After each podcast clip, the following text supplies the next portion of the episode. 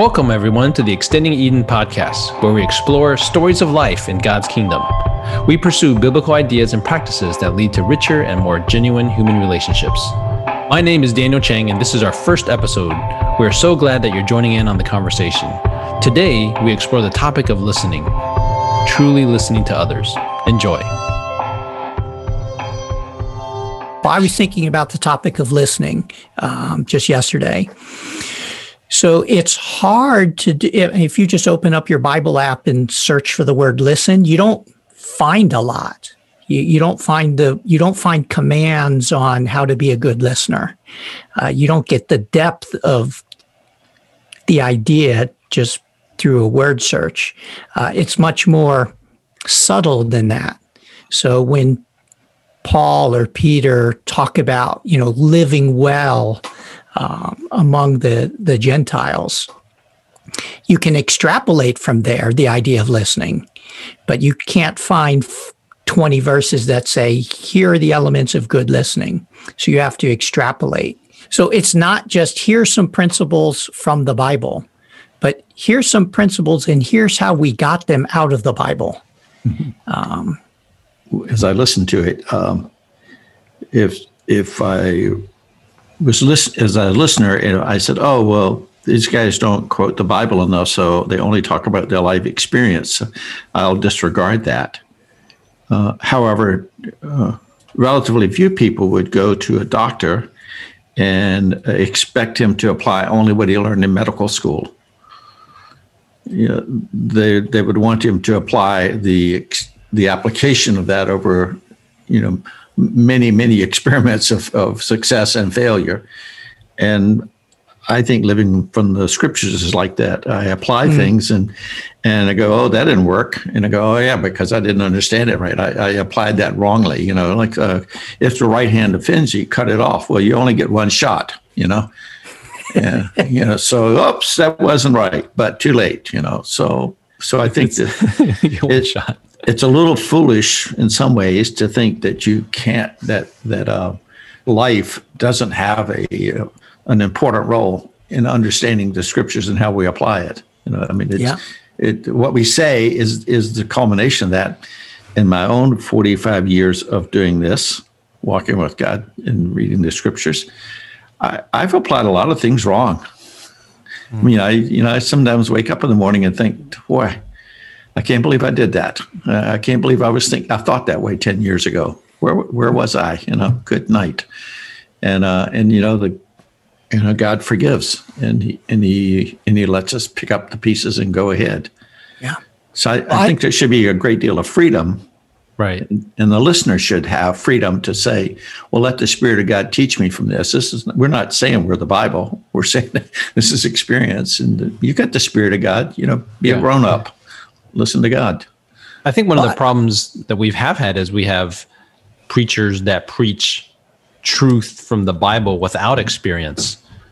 And we'll see where that's gotten us. So, Gary, a foundational story for you that I've heard a couple of times is the time you, I think you were getting ready to move from one city to the next, and you had a friend, and you said, Man, this is my last shot to you know explain the gospel to them and you you launched into something and and it didn't really go well. Yeah that was a that was a that was probably a bad idea. I had been friends with this person for about five years and uh, we had developed a really close friendship uh, both as uh, two men and then as families.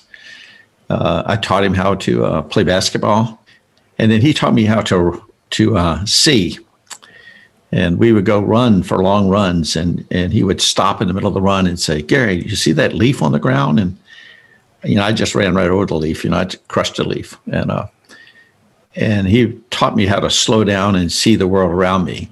And um it was a great lesson from him. I can i can remember multiple examples of that. And just as we were getting ready to leave the city and move to a new city, uh, we had been playing basketball and we were laying out on the ground in the city park and I was again, once again, trying to quote, share the gospel with him. And I had tried every illustration I could think of, you know, the, the ball through the hoop illustration, the dribble left handed illustration the cloud illustration. Those I'm sure you've never heard of those, but I had to make them up constantly because I was always I was like a chicken on a a dog on a bone, you know, trying to uh, get him to believe. And in the process of sharing with him this one day, he, when I finished, he said, uh, "Gary," he said, "What you say is so loud, I cannot hear you." And uh, that was a that was a pivotal moment in my life. Uh, it, uh, it, it changed how I see the whole world, and led me to begin to think about these over over time, all these different aspects of communication that are not written about in books on communication. And I, I don't remember if it was this same conversation or another one. Uh, didn't he also tell you, don't ever do that to me again?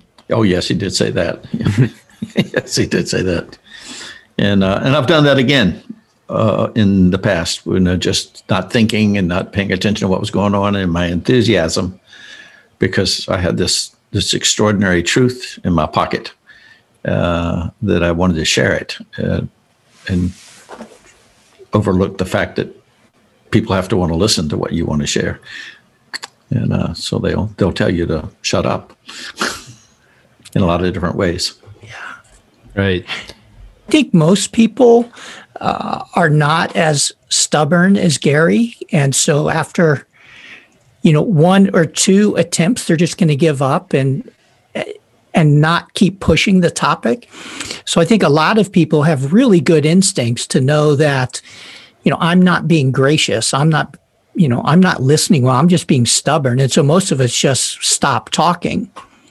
Uh, so I, I, think most of us don't have horror stories, thankfully, of times when we've just trampled over people. We know what not to do, uh, but we don't know what to do. It, you know, it's exciting to think about I don't just have to police myself, but there's actually positive things I can do to push relationships, not push, really, build relationships uh, that that are authentic and and uh, beneficial. I think it does say something when Gary had a friendship that he did that and attempted that transaction that the friend felt comfortable enough to say, please don't do that anymore. Because I think the polite thing would be to say okay and think about it and just move on and just kind of put that little wall there. But the fact that they actually communicated that to him says hey you know i value this, this relationship. I don't value what you just did. I, I, would like to still have the relationship versus someone who may not feel comfortable at that level and just kind of quietly pulls out. That's a um, that's a i mean right exactly. So get, despite what gary thought he was doing uh, you know, using these formulas. He actually was doing the hard work of building a good relationship. He had been doing it, has been doing it. Um, and I think exactly. that's, that, that's the contrast that these statements come out because they value that relationship versus they tell you and they're gone or they aren't polite enough to tell you that. To me, that's a little bit of the uh, tragedy of the current state of affairs is, you know, a lot of believers, they are treating people with love and respect, and uh, they are communicating the gospel in you know a thousand different ways. But because they're not having a specific conversation in mind, they discount all the good work they're doing. Mm-hmm. So uh, I, I, remember a, a, young woman. I was at a conference and we were talking about these kinds of things and she came up to me during a break and and she just had tears in her eyes. Now th- this was a woman who uh, she was from minnesota. She joined teach for america. She moved down to the texas mexico border. During a short break she drove to kansas city just to be with other believers to get some encouragement. So, so this was a highly committed person who was engaged. And she said, she said, Dean, I'm just not, you know, I feel like I've missed the boat. I'm not doing what God wants me to do. I have all these friends and they've, um, they've become missionaries. They're, they're serving in, in various campus ministries. And, you know, they tell me all these stories of things they're doing. And, and I compare it to what I'm doing and I'm just not doing anything. Uh, I'm not investing my life in anybody. Um, and so I said, what, what do you do? She says, well, I teach kindergarten in this, you know, very poor community. And, you know, kindergarten teachers, you're supposed to be teaching math and, you know, the alphabet. And, you know, to be honest, most days I'm just trying to, you know, give these people a little hope, a little love, you know, a little faith. And, uh, and then I started crying, you know, I, and I said, how many hours a day do you do this? She said, well, you know, classes, you know, six hours a day and a couple hours of preparation. And I said, and you wouldn't call those six or seven hours an investment teaching faith, hope, and love to a, a generation that, that has very little. So, yes, of course, you want to talk about Jesus with these kids and their families and their coworkers, but what you're doing is God's work. And so that is very motivating to me. I mean, I, I, I want people to give God credit where God's already working in their lives and not beat themselves up for you know having these awkward conversations that aren't going to work anyway. It just uh, to me that's a it's a it's a dilemma and we all need just that kind of encouragement. I i, I need that kind of encouragement. If i could take a shot at summing up what we're saying which is not one of my great gifts is to sum up anything because I prefer I prefer to continue forever. But uh, three qu- quick stories come to my mind that, that fit. Uh, one of the questions, and most you've heard me ask this question before, and, and the question I've asked is uh, uh using evangelical language. I have said, "How many people have you led to Christ?" And if it's a room full of people, I'll say in the last five years. You know, so I'm trying to be really quite generous and and with with some exceptions, but very few, there'll be one or two hands will go up. And then I'll say, well, how about in the last you know year? And uh, you know, just making it a little tougher. And you know, then there's no hands. And so I asked, you know, I, I'll play this game out a little bit longer, so I won't do it now. But uh, I asked them to ask me the same question they'll say, okay, in the last five years, I'll go, no, no, no, really make it tough. Like, you know, and they go, oh, the last year, no, make it tougher. And eventually they'll get down to in the last three days or something, the last five days. And I'll say, well, everybody that I've met, I have nowhere else to lead someone. I think that that's a that's a profound thought. Not to attribute myself with profundity, but but it I have had it said back to me a so many times I cannot believe it. People come back and say that statement set me free to be a friend uh, because I, I shifted. It shifted the paradigm of how I saw the people around me because everything I do, if in fact I'm a kingdom citizen and I'm living kingdomly, seeking righteousness in my life, seeking purity, you know, seeking humility before God, then then the words from my mouth will be those words. They'll be words of hope and faith and love and beauty and goodness and truth. And you, and you begin to train yourself to see that wherever you are. Well, listen for listen for the heart and soul of a person. So I'll give you just one quick example if we have time. Uh, my mom passed away a couple of weeks ago, and I'm closing out all of her accounts, and I had to close out the Verizon account, which turned out to be a you know nearly terminal act on my part for me because it was so difficult. And i just kept running into wall after wall and get transferred from one phone conversation to the next. And eventually uh, what i'm about to say i'll have to apologize in advance. But uh, uh, eventually i get through to a guy and his dialect i'm, I'm going to say his accent and dialect was, was a dialect that we many of us are are used to getting when you're on these on these phone circuits when the guy goes, "Hello, and how can I help you?" and uh, and I went, "Oh no!" You know, to myself, like, "Man, he's from you know where," and I'm I'm going to be stuck forever. And and I said that, and as soon as I said it in my heart, I went, "That's stupid, Gary. You know, that's just stupid. Don't do that."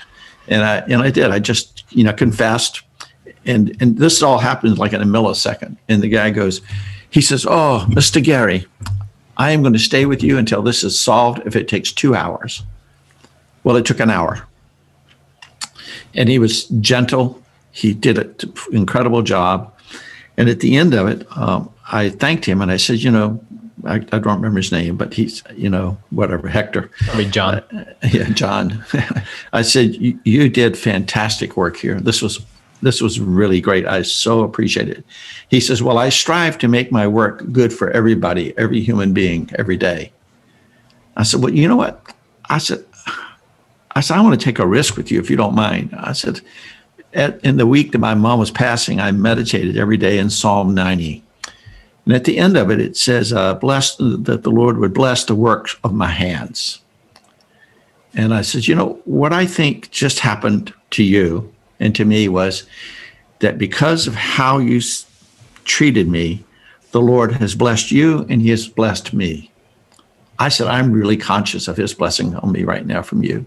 I don't know whether you're conscious of it, but but you should be. You should realize that the God of the universe has actually blessed you and has blessed the work of your hands, and that's why you're doing it the way you're doing it. He said, "Oh, Mr. Gary," he said, "I don't, I don't read the Bible."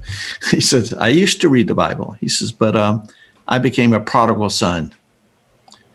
And, and I thought, I said, "Well, Hector," I said, um, "You became a prodigal son because you were you were a prodigal?" And he went, "Yes." He's and I said, "How'd that happen?"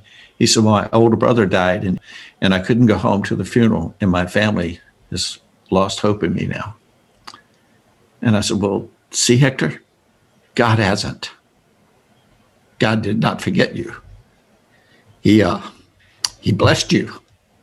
And I'm right here today. And uh, his comment back was, um, Gary, Mr. Gary, you have renewed my heart. I will read the Bible. And I thought, how, how simple was that? I mean, how, how easy was that to do? It, and now, if I'd been trying to share the gospel with him, I could have done something stupid. But but he's just a human being, and uh, he had a pain, and uh, I did too. And uh, so we, we came together. So that is. I think that's I think that's what we're trying to do here. You know, help people see see people like that and see their world like that. Yeah, that's that's that's really beautiful, and um, you know that's that's why we've enjoyed being around you because you keep sharing these stories right. and you keep doing those hard things. You know, one one of the things it, it wasn't think, hard. it wasn't hard. well, I, I I'm going to disagree with you. I, I think it's hard to catch yourself.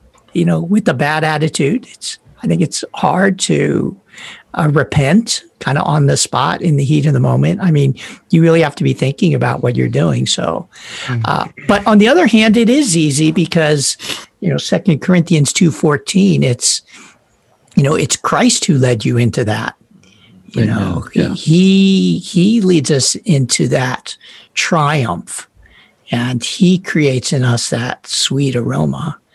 Uh, and he's also stirring the hearts of of the people around us so mm. so you bumped into a prodigal mm. so you didn't bring the gospel to him you identified where the gospel was moving in him and, and, yeah. It, yeah. and it resonated so yeah. well i think you were listening and you were sharing out of your own place in life and you were in the in a place of hurting, in a place of difficulty, you were in the Word, uh, you were reading the Bible and meditating on it. And when the situation came, you identified it and you did what was natural to you. So it wasn't something that was forced. It wasn't something that's artificial. It wasn't something that was necessarily even planned. It was just an extension of, of who you are. And that's just like Dean says, that's what impresses me uh, and, and continues to draw me towards you is is this is something that's not a one-time deal that happened 20 or 30 years ago. This is part of your daily life. And i strive to live that way is in so many of my transactional relationships is i need to slow down and listen and then mm-hmm. learning how to engage them. If somebody drops something out there for me to you know a comment a statement is for me to hear that and to engage them at an appropriate level where th- there can be an opening for deeper relationship and the truths and, and of the of the Bible and the Holy Spirit to go in uh, to their lives. And uh, yeah, I think, I, think that, I, I love what you just said there, Daniel. Uh, it reminded me of James: "Be quick to listen." Yeah. So how do you listen quickly? I think. Well, I think it has to do what you just said. always be ready to listen. Yeah, stop talking. Yeah.